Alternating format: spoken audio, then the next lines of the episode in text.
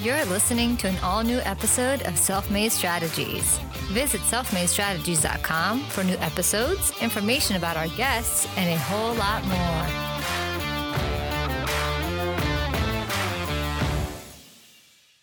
Welcome to a brand new episode of the Self Made Strategies podcast. On today's episode, we'll be discussing developing your niche in a crowded space and why E2 visas might be the best option for foreign entrepreneurs looking to invest in a U.S. business.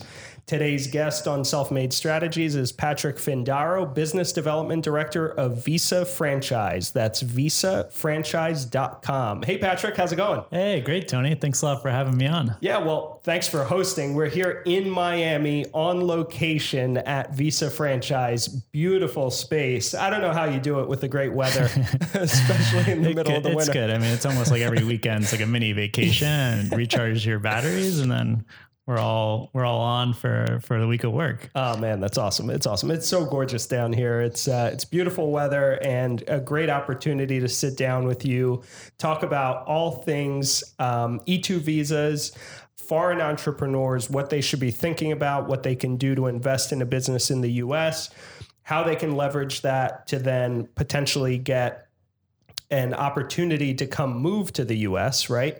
And um, all of those things, and why it's also beneficial to franchisors or other businesses that are thinking about bringing on a foreign investor, why it could be a good opportunity for them. And then toward the end of the episode, we'll get to hear some of the strategies you've applied to grow Visa franchise so rapidly. Uh, you founded it in 2015, right? Exactly, 2015, and then really got the the start in 2016 when my brother uh, Jack Findaro and co-founder of Visa Franchise joined uh, full time. Yeah, it's awesome. So tell us about that. What made you think about starting Visa Franchise? How did you get started? And then how did you find your niche in such a crowded marketplace? Sure. So I graduated Colby College tw- when I was 21, and I worked at a big company, a big bank, JP Morgan. Mhm. And being part of a big organization, I just I didn't really enjoy the, the I didn't enjoy being part of such a large large organization. I felt like I couldn't make as big of an impact as being part of a smaller company. Um, so I I moved on to two other companies, um, one being 80, 80 person emerging markets consulting firm, Mhm. and then one being a startup private equity fund. And then we started Visa Franchise. When I was at that startup fund, um, we were doing some work with the EB5 visa and investments in real estate and franchising. And what happened was we were doing events in Latin America, principally in Brazil, and there were a lot of dual nationals, Brazilians that had second passports, could be Spain, Argentina, Italy. Mhm. And these prospective clients informed me that there was something called the E2 treaty visa. And that investing, say, $100,000, $150,000 in a US business, they could obtain a visa. So it was these prospective clients telling me about this opportunity and asking for support. Uh, we didn't offer that type of support. And, and in Miami, I started talking to friends and learned that there were some realtors or business brokers that worked with E2 visa businesses. And I started investigating more. And most of the businesses didn't make financial sense and they, weren't a good fit for uh, these prospective investors that needed more ongoing support. Right. Um, so my brother came from the franchising world. He worked for the parent company of Burger King, um, which now owns Popeyes and Tim Hortons. And we thought that franchising made the most sense for someone that didn't have US, especially that didn't have US business experience Mhm. and needed to satisfy a job requirement. Where if you just create a consulting business, it might just be you. And the government's really looking for hiring Americans uh, with Trump's executive order uh, buy American, hire American. Mhm. Um, these franchise investments really fit that. For entrepreneurs coming from other countries, foreign investors looking to invest in a business in the US, you mentioned the EB5 visa option, which is a good option, say, for citizens from China, Vietnam, or India. But those EB5s have caps. And now recently, the minimal investment has jumped up quite catastrophically to a minimum of $900,000, It if I'm not jumped up to 900,000 in November of last year, November 2019. right. It still is a great option for many people. If you Mhm. have the time to wait and you're you want to have a U.S. green card, um, and you have the the money to invest, it's a ter- terrific option. Right. However, many of our clients they want to move in in a month. They suffered a security instance in, in Latin America and they they might have been robbed at gunpoint and they want to they want to leave. Right, they want to move their families or um, there's a lot of other cases where it's more time sensitive. So the E2 visa is a great bridge where many of our clients later on will will have an EB5 or another employment based uh, green card like EB3 or EB2 potentially through the spouse.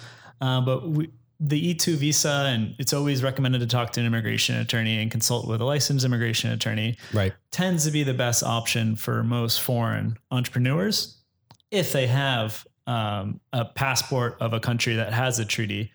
And the BRICS don't, Brazil, Russia, India, China, they don't have the E2 investor treaty, but there's about 80 different countries across the world, um, including all of Western Europe except Portugal, but Portugal might, hopefully will get it. Um, Yeah, I've got my fingers crossed on that one too. Yeah. so it, it's right now in the U.S. Senate, and then it would need to be approved by the Portuguese government. But the Congress already passed the Amigos Act uh, late last year. Great. Yeah. And you and I have actually worked on some of these cases together on E2s, that is. And E2s can be a really good option for those who are either in a treaty country or can go and obtain a secondary citizenship from one of those countries, right? Exactly. And we started our practice with clients that were from Brazil or another country in Latin America, like Venezuela, and they had European ancestry, like us too.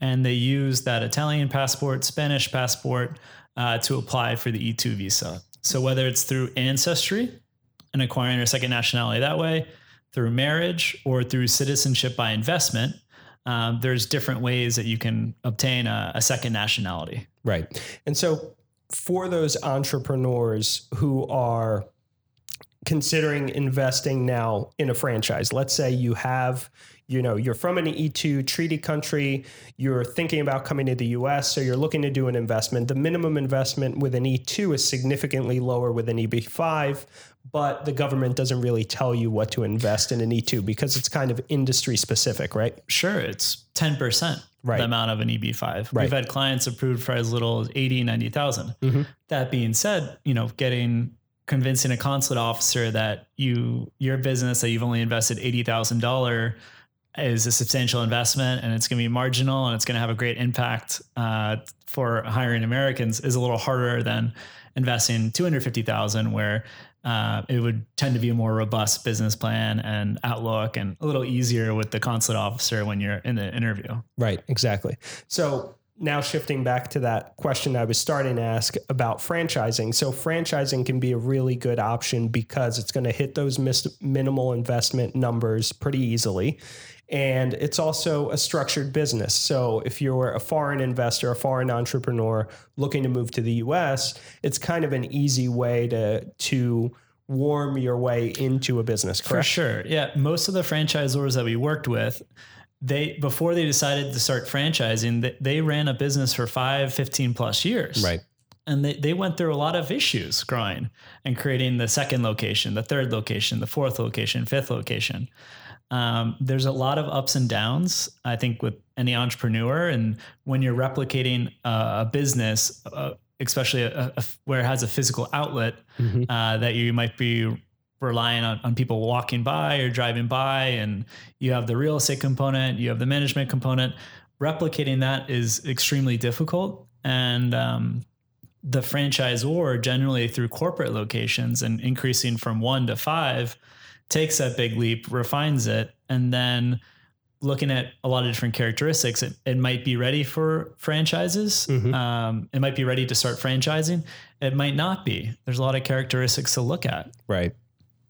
So, what's typically, let's say, on average, the minimum investment for a franchise in your experience for an E2 Yeah. foreign I mean, entrepreneur? if their English level is very high, fluent English, um, and they, you know, commit say a hundred, hundred fifty thousand dollars of capital, Mhm. they spend on the business. Uh, that might include the real estate deposit. That might include professional fees for the architect, the build out, the permit.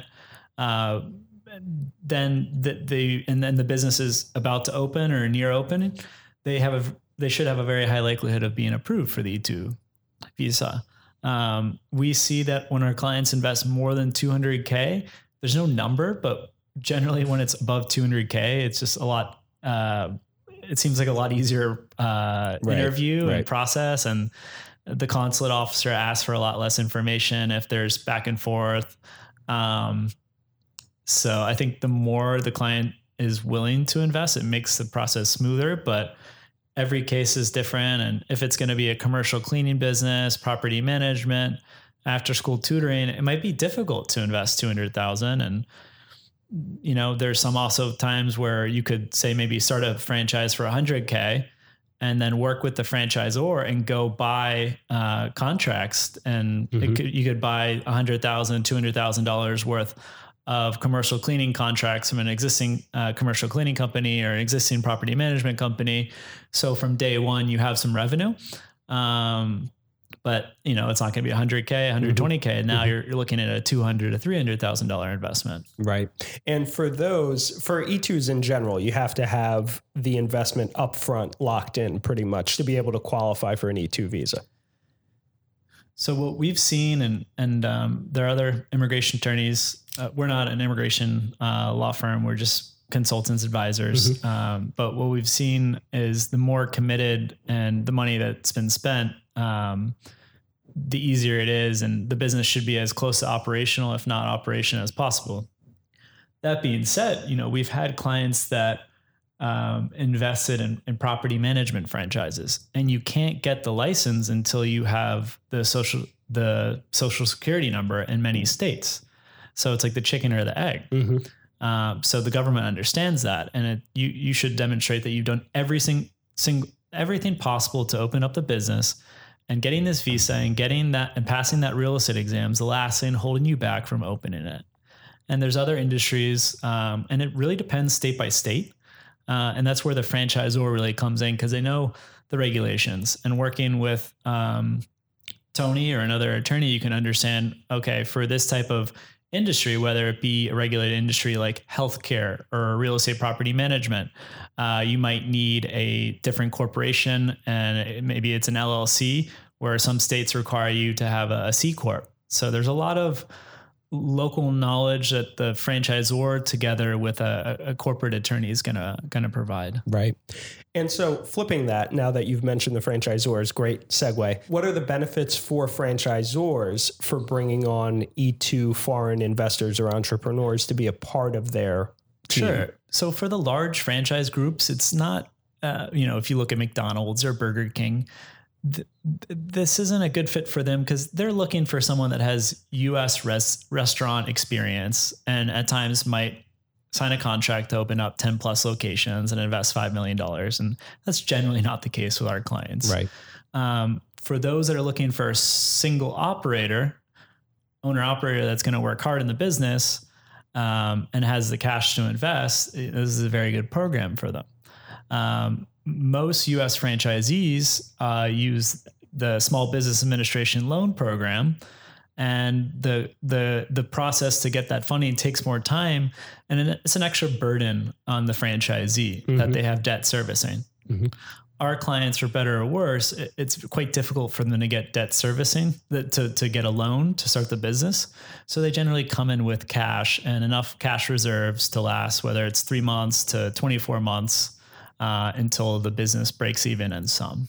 But franchises aren't the only type of business that E2 foreign entrepreneurs can invest in to get an E2, right? Definitely, it's not. Um, we've seen uh, also uh, E2 visa investors uh, start up their own business. So maybe that's in the, the tech space, Right. um, bring a concept from abroad to the United States, or buy an existing business.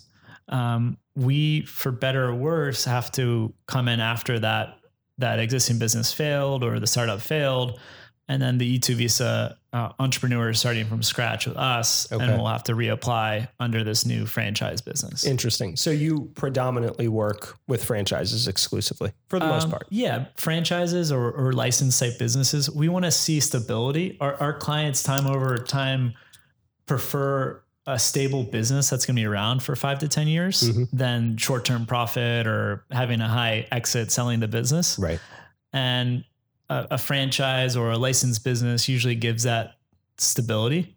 Um, and then if they want to open up a second location, third location, it's easier to replicate. And it also is beneficial for them to have that stability because you're a foreign entrepreneur, you're coming into the US, it's already there's a lot of apprehension, a lot of emotional baggage that's coming with that automatically, right? You're moving to exactly. a new country, I mean, new you have culture. A, you have a support network of franchisees. Right.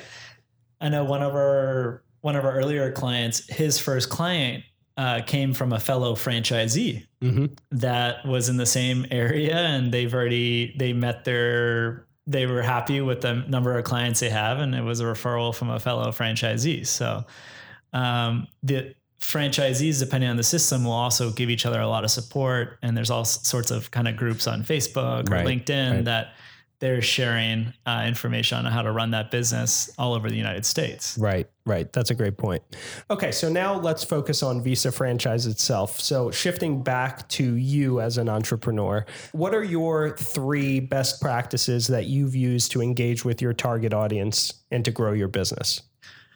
Um, we like to provide a lot of information, whether that's through through articles that we write, mm-hmm. videos. Um, we've done seminars, and then also educating uh, our clients' advisors, whether those are immigration attorneys or wealth managers, on uh, what's out there. And I don't think there's another firm in the US that has so many resources dedicated to analyzing small businesses. Right. So we like to provide a lot of information on whether it's a specific franchise industry or just what you know what to look out for when you're when you're uh, forecasting uh, the, the, potential profits for for a franchise, giving you the tools and how you go about getting that information from the franchisor, from the franchisee. Um, it, it has to be done in a in a special way. Right. In Visa franchise, you guys pride yourselves on branding yourselves as the leading advisor for identifying and analyzing U.S. businesses for E2 investor visas which is amazing. You've created this niche space in a very crowded marketplace otherwise. So, how did you come up with that concept? What was sort of the inception point of that? Definitely. I mean, it really started with these 50 or so prospective clients that um, didn't have enough money for the EB5 and mm-hmm. wanted to do the E2 or wanted to move sooner to the US and the end of the E2 and do the EB5 visa in parallel. And um, seeing it where the existing businesses in the space really acted as like a real estate broker where you had the same person doing the sales, doing the research, doing the marketing. They might be part of a larger uh, franchise association. They might be a franchise consultant, part of a larger group. But it was one person kind of doing everything. Where I, I, worked at a consulting firm where you had, it was um, basically selling uh, emerging markets analytics mm-hmm. um, mm-hmm. to senior executives throughout the world and you had segmented roles. You had people that just did sales, you had people that just did client service, you had people that just did research, and then you had the back office functions of the business. So we kind of molded uh, the Visa, Visa, franchise model over that uh, past consulting firm that I worked at, where members of our team are very specialized, and you have um, some members of our team that just do research on concepts from 80,000, 200,000 for people that are willing to work 40 50 hours a week and they've specialized that space. Where you also have uh, research on our team that focuses on businesses with a higher investment amount, mm-hmm. where the franchisor can provide more operational support. So we've really segmented our team to really focus on um, specific functions and for them to be the expert in that. Interesting. And when you segment teams like that, how do you ensure that they're all communicating together and sort of speaking the same language, right? Because people become so hyper focused in their silo, sure. so to speak. Yeah. So I think what helps is every Tuesday morning we go through every current client that we have and discuss any any issues, any opportunities for their case, and how it's moving along. How happy are they with us? How happy are they with other advisors, such as the immigration attorney, the corporate attorney, the business plan writer, and collectively we create next steps and do what's best for the client. And uh, if we want, if we came up we just finalize the due diligence on this new franchise and um, that could be a good fit based on their criteria, we say, okay, you're the client service manager. Maybe we introduce these two new concepts that just came on board.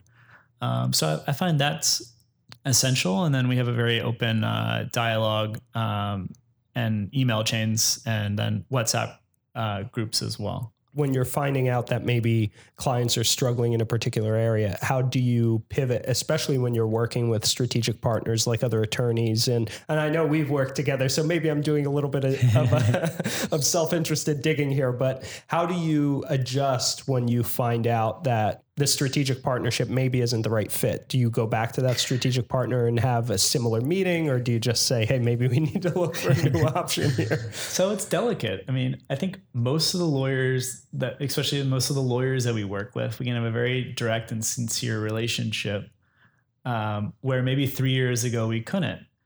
And, um, you know, back in time, it was more common sometimes where there'd be a less experienced attorney processing E2 cases and they weren't reachable by the client and the clients uh, we've had awkward situations where the client was referred by an attorney and the client's now asking for uh, another attorney. Right.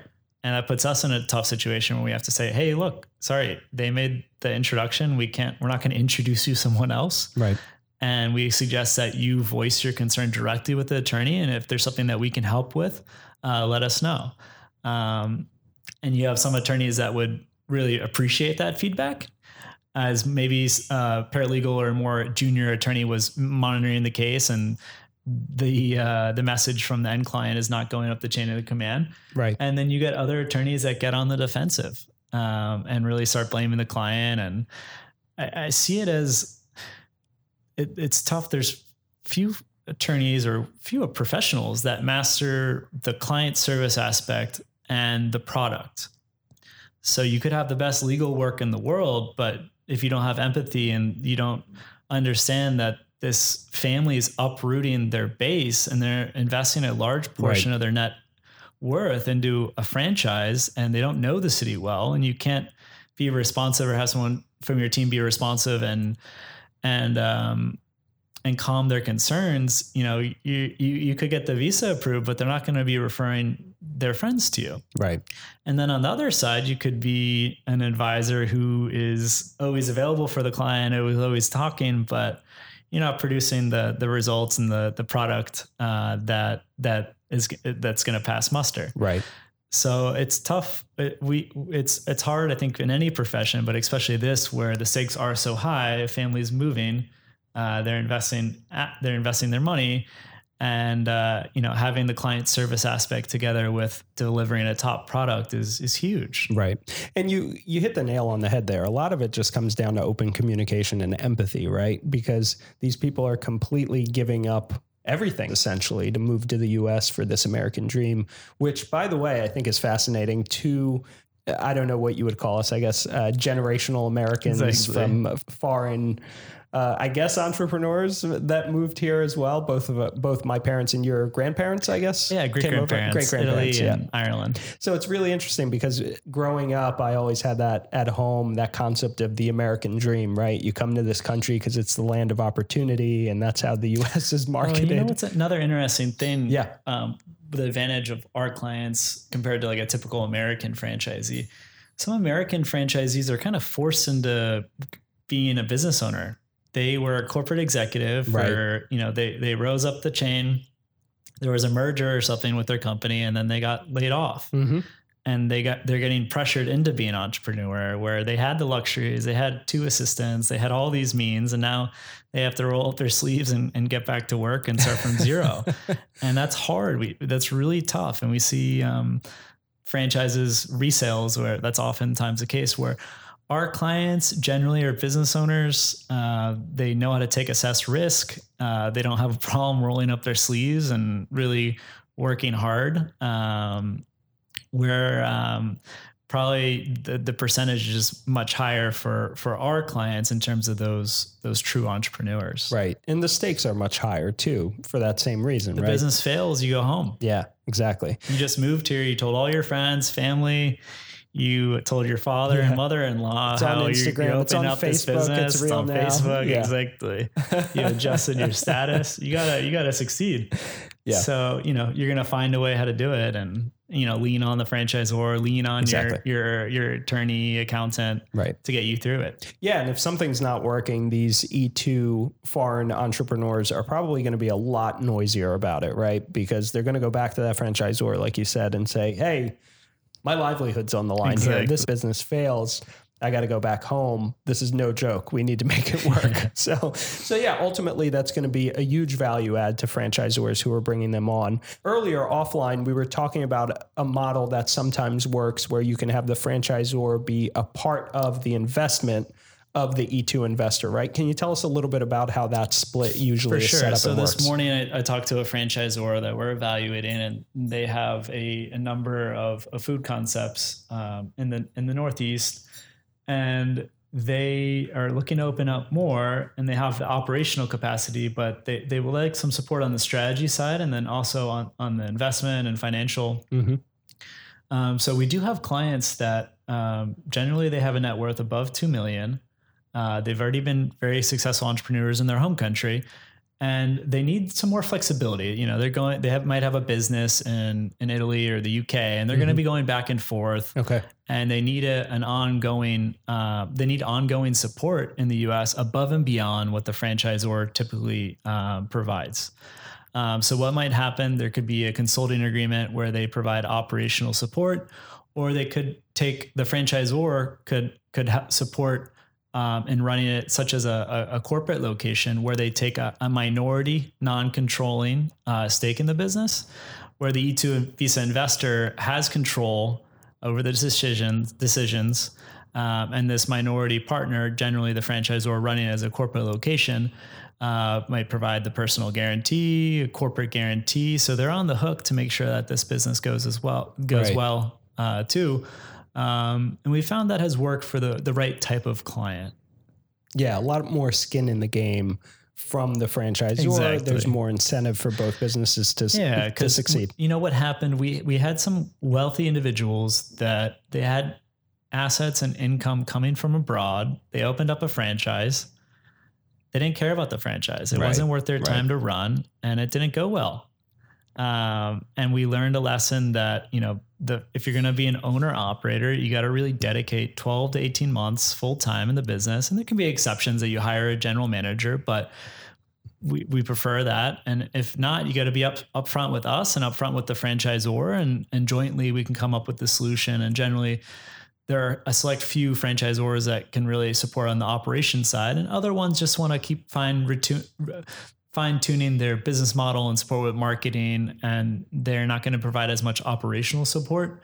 So that's also kind of a niche that we've um, we've entered where we we vet these operators and look for a lot of different competencies and look at their income statements, balance sheets, and we uh, run background checks. So it's really important as well.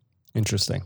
Shifting back to Visa franchise, thank you for that information, though, on the consulting agreement where the franchisor can stay in the mix. But shifting back to Visa franchise, how have you consistently continued to grow Visa franchise into markets where you yourself are are an outsider? Because you're an American, you know, you happen to speak Spanish, Portuguese, French, and any other languages I'm missing. No, yeah, definitely Portuguese, speak the bass, and then then Spanish, and then my learning French. Right, But, uh, right. Yeah, in terms of growing, um, Yeah, I mean, you guys are huge a in lot China, of local, right? Yeah, a lot of localized knowledge, and we work very closely with some of the, the leading uh, immigration law firms, and um, that goes a long way in, in terms of learning the different cultures and supporting their clients. And at the end of the day, what we do is identify and analyze businesses, and doesn't matter the language or Right. place where you're coming from. We we do that where we were much very much focused on Latin America, and then people started seeking us out from Europe, from Asia. We generally don't just go into a market. It, it generally we receive referrals and, and we see that there's an opportunity, and then we might further support their their growth initiatives. But Right. we're in a, a fortunate enough space where we've really dominated the marketplace um, for finding and analyzing these small businesses. So um, we share a lot of information on, online, and people usually see, see, seek us out. essentially the lesson learned from that i think for anyone that's listening is you if you're looking to go into a new market where maybe you're not the familiar face or you need to kind of break down those barriers to entry a good way to do it is to look early on for those referral partners who Mm-hmm. they are connect with them first Exactly. and create sort of a value add or collaborative And strategic work on a client case or two. right You know, there might be uh, a nationality that doesn't really value your services and they're more used to doing things themselves and they want to look online for everything. And then, you know, they want to do, they want to do more things themselves and that's fine. And we'd rather uh, work on a few cases from that country first before allocating a lot of time and resources to further develop it. That's a great point. So, how do you plan for continued growth and expansion for Visa franchise? And I know you have another business that we can talk about in a little bit as well. Um, so d- doubling down on the E2 visa, uh, we have worked with other visa types in the past. Uh, for the right client, uh, working with the right immigration law firm, we're open to looking working with some of these other visa categories like the EB5, L1, EB1C. But time and time again, I mean, generally the E2 is a better fit for our clients and the franchises that we work with. Um, that being said, con- just continuing getting the the word out there that we are uh, the dominant player for finding analyzing these businesses for the E-2, and then also that we know how to find analyze small businesses the best, um, and that segments into um, our portal that we just launched, vettedbiz.com, which it's not just for foreign nationals, it's for Americans, and we are adding a ton of data that's not available online and we're putting that online and we're analyzing a lot of uh, franchise information. Um, so seeing how units open up close up uh, total unit count Mm-hmm. royalty franchise fee all these data all this all the data associated with the franchise through this franchise through their, their franchise disclosure document and compare that to other franchises in that industry as well as other franchises uh, in general You're disrupting the game big time. um, I, I think so. I think there's just there's just a lot of information that isn't available yet online, Right. And um, we're gonna put it out there, and there will be some franchises that look really good, and there's gonna be a lot of franchises that don't look very good, and uh, franchisors we truly believe should make money in the right ways, and they shouldn't make most of their money selling franchises. They should be making money off the royalties and providing ongoing support and Right. growing with their clients as if the sales of the franchisees are growing, then their their income's going to grow as well through royalties. So that's a big part that we look at and um, going through these disclosure documents that can be anywhere from 200 to 500 uh, page Yeah. documents. Uh, you can you can you can draw a lot of red flags or a lot of things that are also good um, that you you are generally surprised and happy about. Right. But a lot of people, I mean, you and I have both worked in franchising now for a little while.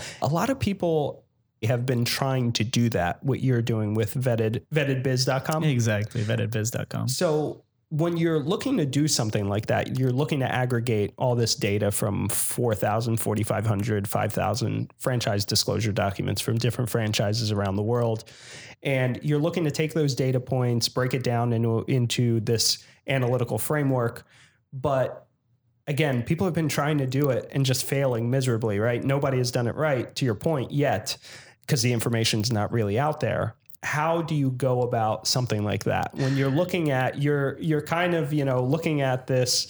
Hey, this is uncharted terrain. Many people have tried to climb this mountain, for lack of a better analogy, and failed. How do you come up with a strategy? Yeah, myself and the partner personally have gone through a lot of these documents, and so before we set up processes for um, our data entry and and, and uh, analysis uh, folks, it's really important that we understand the nuances of the FDD and what parts are variable and what parts are not variable, and how do you document those variable uh, factors so it me- makes meaningful information. And then there's also other data that we're, we're reviewing, like the small business loan, the Small Business Administration publishes uh, their outstanding loan information, and they tie it to each franchise. But that data needs to be cleaned up. Uh, generally, the same franchisor has three or four names. We got to go through that, clean up that information uh, before we start analyzing the data. So there's a lot of uh, data cleanup and you know when you come across nuances, noting that that hey, this is this is uh, inputted this way for that specific region and um, and then just having multiple people on our team and then outside of uh, Visa franchise vetted biz also uh, soliciting their feedback. Interesting. Very, very interesting. So, okay, we've got vettedbiz.com, we've got visafranchise.com. Those are two good places to look for you. What are the other ways that people who want to get more information, either about an E2 visa, if they're looking to invest in a US business, or a franchisor who's looking to connect with you, or any entrepreneur who's looking to sell their business through vettedbiz.com? Yeah. What's the best way to reach out? I think just go through our contact page and then the appropriate member of our team will reach out to you and, um, always happy to have a, a, free initial consultation and see if we can be of support. And if we can't, hopefully steer you in the right direction. Awesome. Patrick, thank you so much for Thanks being lot, on the Tony. show. And thanks for hosting me in Miami. Yeah, Good course. excuse Anytime, to come down. Yeah. thanks.